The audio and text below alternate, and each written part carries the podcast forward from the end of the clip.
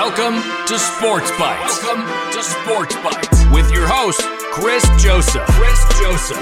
Are you a sports fanatic who loves the thrill of the game and the delicious food that accompanies it? And then they had uh, chicken fingers, exotic chicken fingers. Join us as we dive into the world of sports and the delectable bites that make the experience even better. Whether you're in the stadium, tailgating, or watching from the comfort of your home. Get ready to satisfy your sports cravings with Chris Joseph on Sports Bites. On Sports Bites. Let's dig in.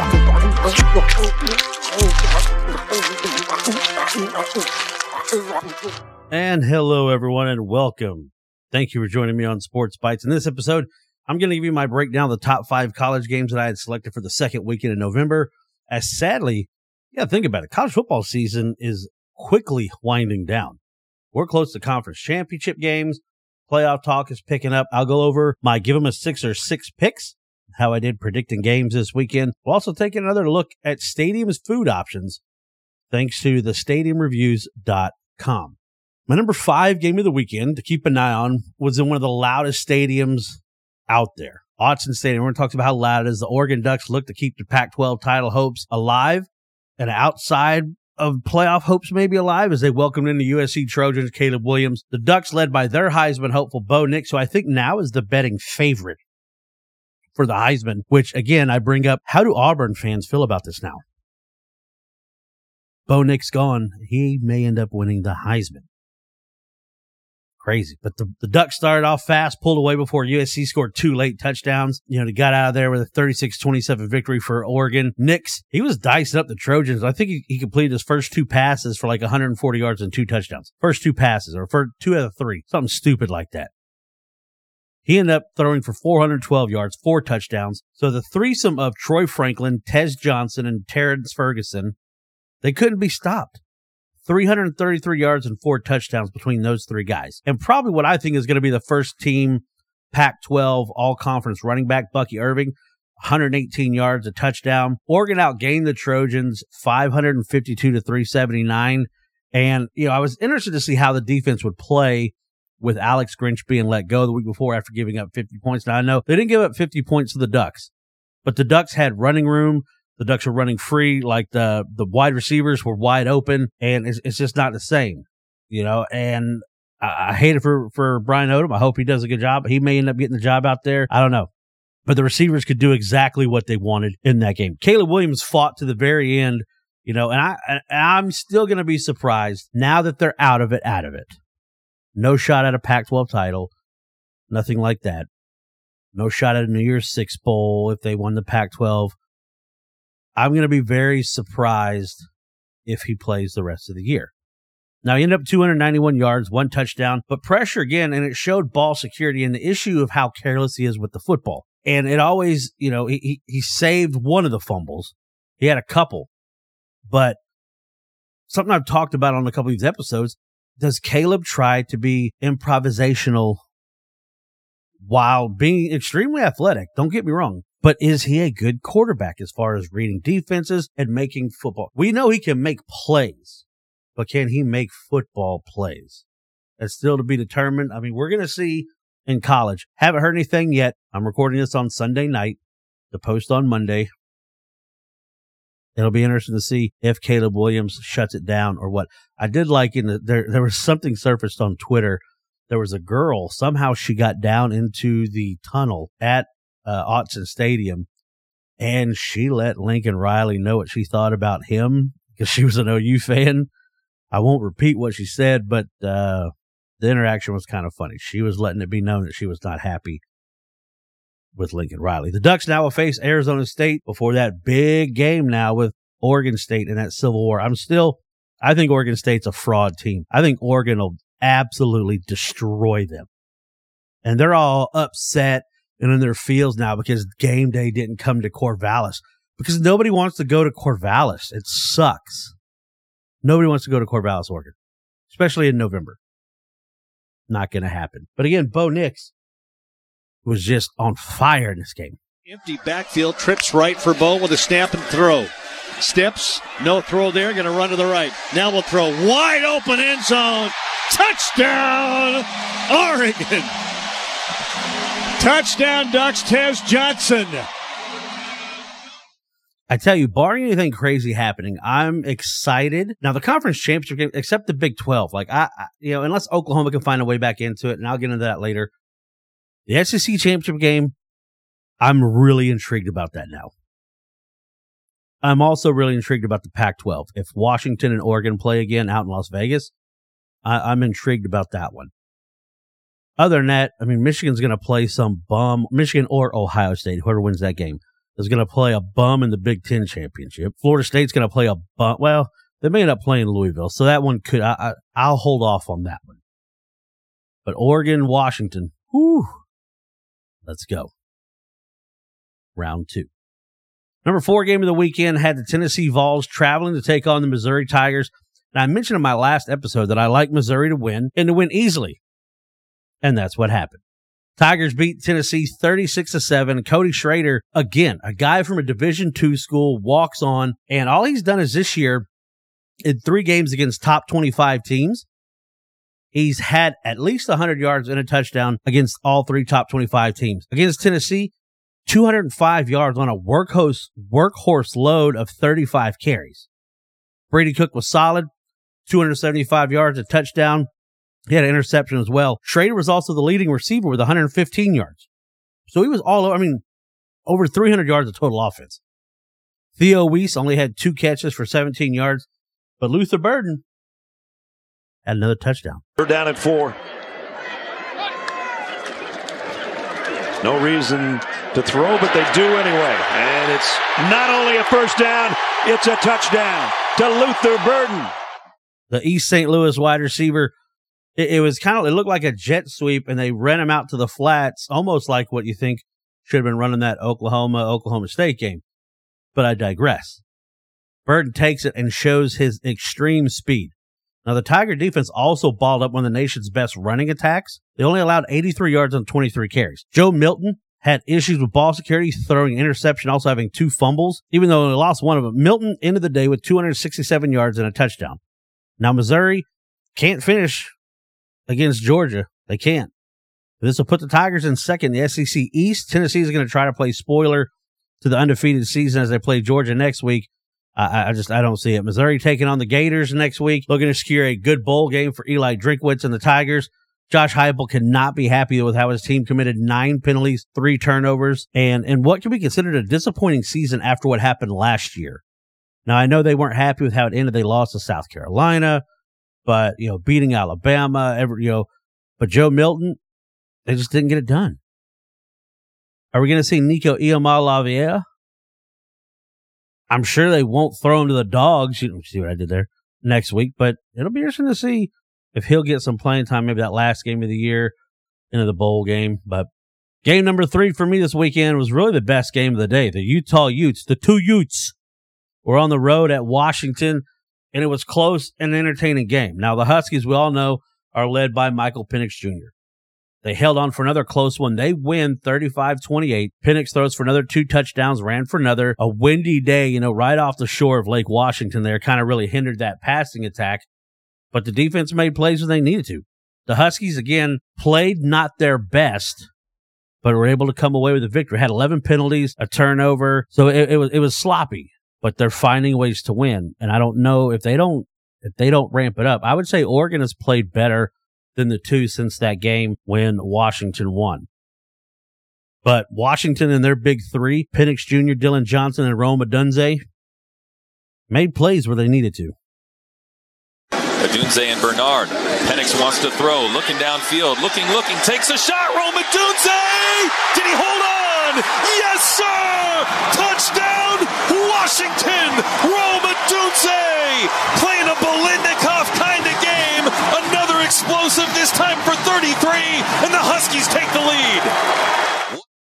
Yeah, it's not going to be Rome Odunze for the Biletnikoff. I mean, he's up there. He's really good. Marvin Harrison Jr. is going to win that. But Penix Jr. threw for 332 yards, two touchdowns. Dillon Johnson, two touchdowns, including, you know, he, he really did a good job kind of securing that game. Bryson Barnes, you know, everybody loved the pig farmer but he was under pressure most of the night, resulted in two interceptions for the Utah quarterback. Sione Vaki still recorded a touchdown on one of his four catches. However, adjustments were made, and the Utah. So think about this: the first half of that game, Utah scored on four straight possessions. But as a good coaching staff does, when it was time to make adjustments, they did.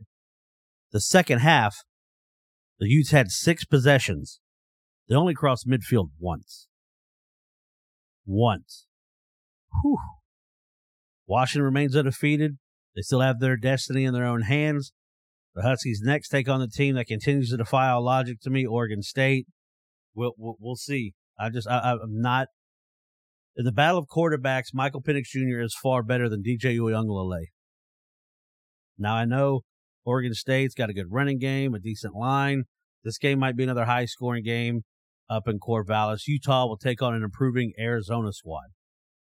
You go out to Arizona, get your Sonora dog. And if you don't know what a Sonora dog is, I'll break that down a little bit later. Sonora dogs are really, really good. Okay. Especially if you like bacon. Just there's a little hint for you. The number two game of the day saw the Georgia Bulldogs get their main target, Brock Bowers, back. What's the surprise? I didn't know it was going to happen. The Dogs made a statement, though, a 52 to 17 beatdown of Ole Miss. And just when you think, hey, someone could come in and push the dog, nope, nobody's pushing the Dogs. They just hammered another top 10 team, claimed the SEC East title, setting up a huge matchup with Alabama. Alabama beat Kentucky, so now they are in the SEC title game. Georgia, Alabama. It's already set. December 2nd in Atlanta. That's going to be a hell of a football game. Brock Bowers, in his return from tightrope surgery, you know, the, the surgery made famous by Tua Tagovailoa, had three catches and a touchdown in his debut. Now motions back into the slot. On third down, Beck looks down the middle. There's Brock Bowers. Touchdown, Dogs. Brock Bowers, that's right. He's back. Really, a lot of the time, really, he drew attention away from Ladd McConkey and others as Georgia rolled up 611 yards of offense against an overmatched uh, Ole Miss team. Georgia averaged over 10 yards per play. And on defense, they were just smothering. After it was 14-14, both quarterbacks threw an otherwise, you know, threw an interception, otherwise a clean game. The Georgia ground game chewed up 300 yards, led by Kendall Milton, 127 yards. Daijun Edwards had 50 yards. You know, both of them scoring two touchdowns. Georgia's just so good and they're getting into stride now. They keep saying you don't play anybody. They're just hammering everybody. You said the same thing about Michigan. Georgia's just destroying people right now. Ole Miss, they're going to play Louisiana Monroe. Boring. Ugg's got to travel to Knoxville to take on Tennessee. Now, my number one game had a lot more drama and stuff surrounding the game than the actual game itself. Penn State, they had the home crowd. They were all juiced up but they couldn't stop the Jim Harbaugh-less Michigan Wolverines. Michigan went on the road and in the second half ran the ball 32 times in a row. 32 running plays in a row in the second half. Talk about demoralizing a team. JJ McCarthy only threw the ball eight times. Now, uh, a serious question.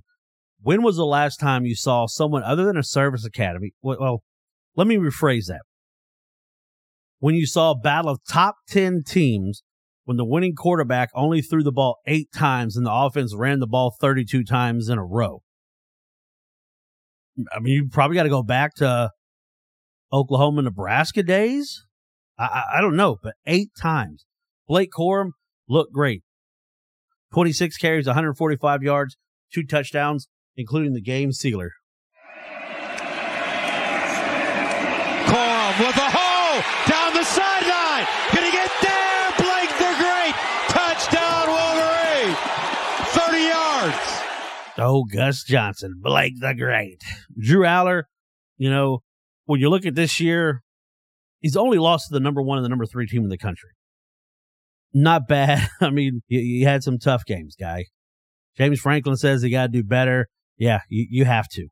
This is going to set up that big matchup between Ohio State and Michigan. Barring any crazy stuff next weekend, Michigan plays at Maryland. Crab cakes and football, baby. That's what they do.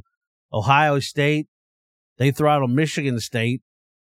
They have the Golden Gophers before traveling to Ann Arbor for the game that might be number two versus number three. I think Georgia might take over the number one spot in this week's playoff rankings. Now, before the game, everything, you know, we found out Friday that Jim Harbaugh was being suspended and he was not going to be able to coach. He could coach during the week, but not on the field. They tried to file an injunction for a temporary restraining order. He got no trial. He will not have a trial until Friday. That's when Jim Harbaugh will have his day in court to see, you know, what can happen. So I, I just, there's a lot of stuff going on with this Michigan, right? A lot of stuff going on with Michigan that I just kind of, I, I, I don't know. Seems just dirty. Seems just dirty. But some other games of interest, you know, Bama rolls, like I mentioned, Milroe continues to mature.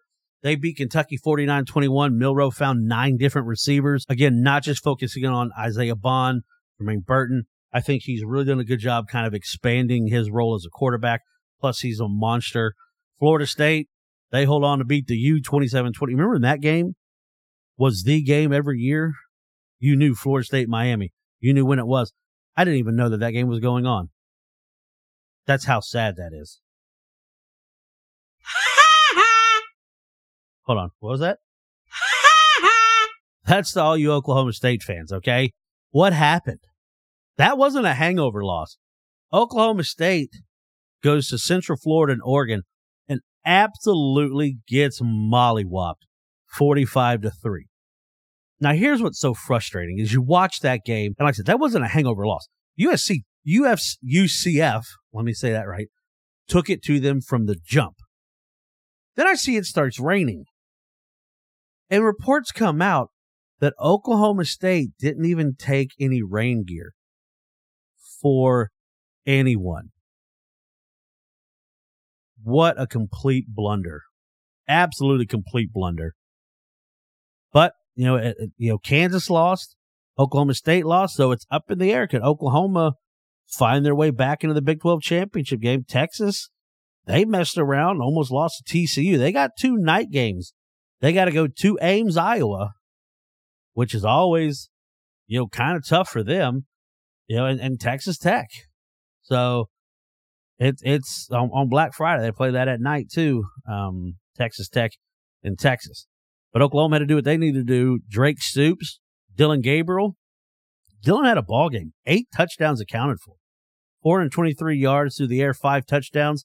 Little Drake Stoops, the walk on, the Norman North Timberwolf, who's having monster games now. Three touchdowns, 164 yards. Gavin Sawchuk, is that running back one now? Is, is it running back one? He might be. He might be running back one. But then the Big 12 just said, F you, Oklahoma, and put you at 11 a.m. at BYU, which means they're playing at 10 a.m. local time in Provo, Utah. That should be a night game just because it's the only time they're going to play. And it, well, and it's not like BYU's out there raging and, you know, partying. So I, I don't know, but I, that was going to be, it should be a night game. But again, hey, kudos. I hope my boy Toby Rowland, Drake Dykin, Teddy Lehman, Stats Kelly, all those guys out there part of the Oklahoma broadcast team. Man, I hope they enjoy the view. That's one of the most, most picturesque press boxes anywhere. They're going to get to see the sunrise over the mountains there. That's going to be kind of cool. So I can't wait to get out of the Big 12. Cannot wait. So the results of my give him a six or pick six. I lost my underdog pick, right? I didn't realize Riley Leonard wasn't playing. So he didn't play against Duke, and I was like, or North Carolina. I was like, well, and all of a sudden, I see Duke keeping it close, hanging around, hanging around, hanging around, you know, for those rounder fans out there. But then it goes, it, there's a play, again, officiating. There's a play to where North Carolina throws a pass. Their tight end appears to have caught it, but uh, when I, I saw it in real time, it was like they stole the ball from before he came down. And what I hate is that they ruled it down by contact and you can't review that. The ball was clearly stolen. North Carolina scores, and I'm like, wow, they're going to cost the game. Duke goes right back down. They score. Now we go to overtime. Score, score. North Carolina gets the ball the second overtime. They score two point conversion. Good. Duke gets the ball. They score in the second overtime. Two point conversion fails. So I lost my underdog pick. Again, they won. They would have won by the spread. It was 15. Oregon minus 15 lost that. That game kept pretty close. So I'm 0 for 2 already. Took Oregon minus 15. That didn't cover. Missouri plus one covered easily. Like I said, Washington minus nine and a half. That didn't cover. I took the over in the Georgia Ole Miss game. It was 57 and a half. Georgia almost did that by themselves, scoring 52. That goes over. Michigan minus four, a win there. So I was three and three on the weekend. So, you know, I, I'll take it. There's still some frustration, but I'll take it. Now, Monday Night Football. You know where Monday Night Football is going to be? It's going to be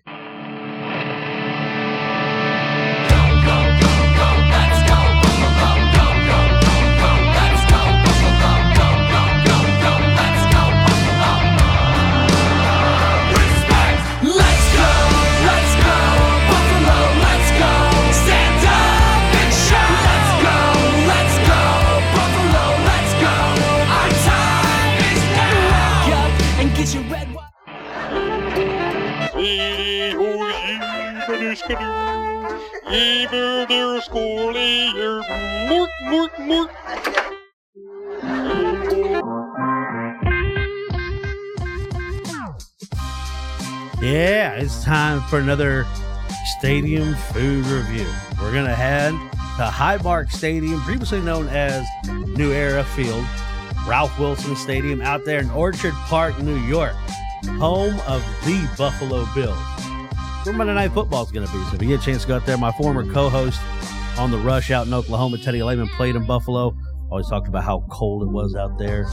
But the home of the Buffalo Wings some crazy tailgating. So I wanted to see what was going on at Ralph Wilson Stadium, right? The classic food out there, Tim Hortons up in that Northeast, donuts and coffee. You can't go wrong with donuts and coffee. I'm sure it's cold out there, so you're going to have some coffee. The doghouse serving up hot dogs, nachos. I'm good. Buffalo Wild Wings. I, and I know they had to pay money, but I know true Buffalo fans where the Buffalo Wing was created Buffalo Wild Wings is not the. The Bud Light Club, you got chicken tacos, pork sandwiches. I'm in. Duff's famous wings. There you go. Classic wings, fries, soda, beer. Duff's is where it's at. You get the original buffalo sauce. Now, do you like ranch or blue cheese? I'm kind of a blue cheese guy. I like stinky cheese. I want my cheese to smell like bad meat or good cheese. So it, does, doesn't, it doesn't matter but I, I I'm going with blue cheese. The sampler bucket. You can get an array of meals: pizza, fries, chicken tenders, boneless ones. They're not boneless wings; it's nuggets. La Nova pizza, cheese, pepperoni, and more slices of pizza. You got like a good slice of, of Zod. You got a good pie, good stuff. Now the new food, more of the higher end stuff. Beef on Weck Sidewinder Poutine. For those who don't know poutine, fries, gravy, cheese curds, French fries with roast beef, cheese scallions, and more. I would hammer some poutine. Hot honey chicken and waffles. oh, I can't tell you how much I love hot honey. I get giddy thinking about hot honey. But chicken and waffles, a great combination, especially if you've got a really good waffle batter, that kind of malty, kind of sweet, mixed with the chicken, the salty. Now with hot honey, let it fill in like where the little waffle divots are. I'm all about that. Joey T's Pizza, it's signature pizza in Buffalo. You're going to get the margarita, stuff like that. It's good. La Nova boneless barbecue wings. If you put boneless barbecue wings in your menu or as your your name of the place you're going to, it says La Nova boneless barbecue. I'm not going there. I'm not. I'm going to die on that hill. Why don't you just say La Nova Nuggets? It rhymes better. Boneless wing. Not a boneless wing. Barbecue tailgate platter. A wide range of wings. Sweet potato fries. I like sweet potato fries a little Parmesan garlic on it. I like that. I like that. A lot of wings at this. I told you, wings is going to be where it's at, but good stuff. Not a lot of dessert options there. You got the Tim Horton, the donuts. I'm sure you could have, you know, your chocolate, your glaze, your uh, Bavarian cream, all that. Got candy all over the place, but I would probably have to go get the hot honey chicken and waffles with some uh, roast beef poutine. That's where I would go. If you're asking me what I would recommend, looking at everything, that's what I would recommend out there. So good stuff. Again, go check out the stadiumreviews.com. if you're going to be going to a stadium, and I mean, you can look up any kind of stadium, Major League Baseball, NASCAR tracks, NBA to NHL stadiums. I mean, there, there are all kinds of information out there. Greg Christian does a great job kind of explaining different things. There's a lot of um, information on that website. So go check it out. But guys, again, I appreciate you taking the time out to enjoy this little sample of what I love doing, talking about sports and food. So I thank you. And until the next episode, remember to always positively move forward, guys. On this delicious journey through the world of sports and food on Sports Bites, Sports Bites. with your host, Chris Joseph. We hope you've enjoyed the game day stories and culinary adventures. Don't forget to hit that subscribe button. And if you've got any mouth-watering sports-related tales or favorite game day recipes, share them with us on social media. Until next time, remember, it's not just about the game. It's about the bites unforgettable. Stay hungry for more sports bites.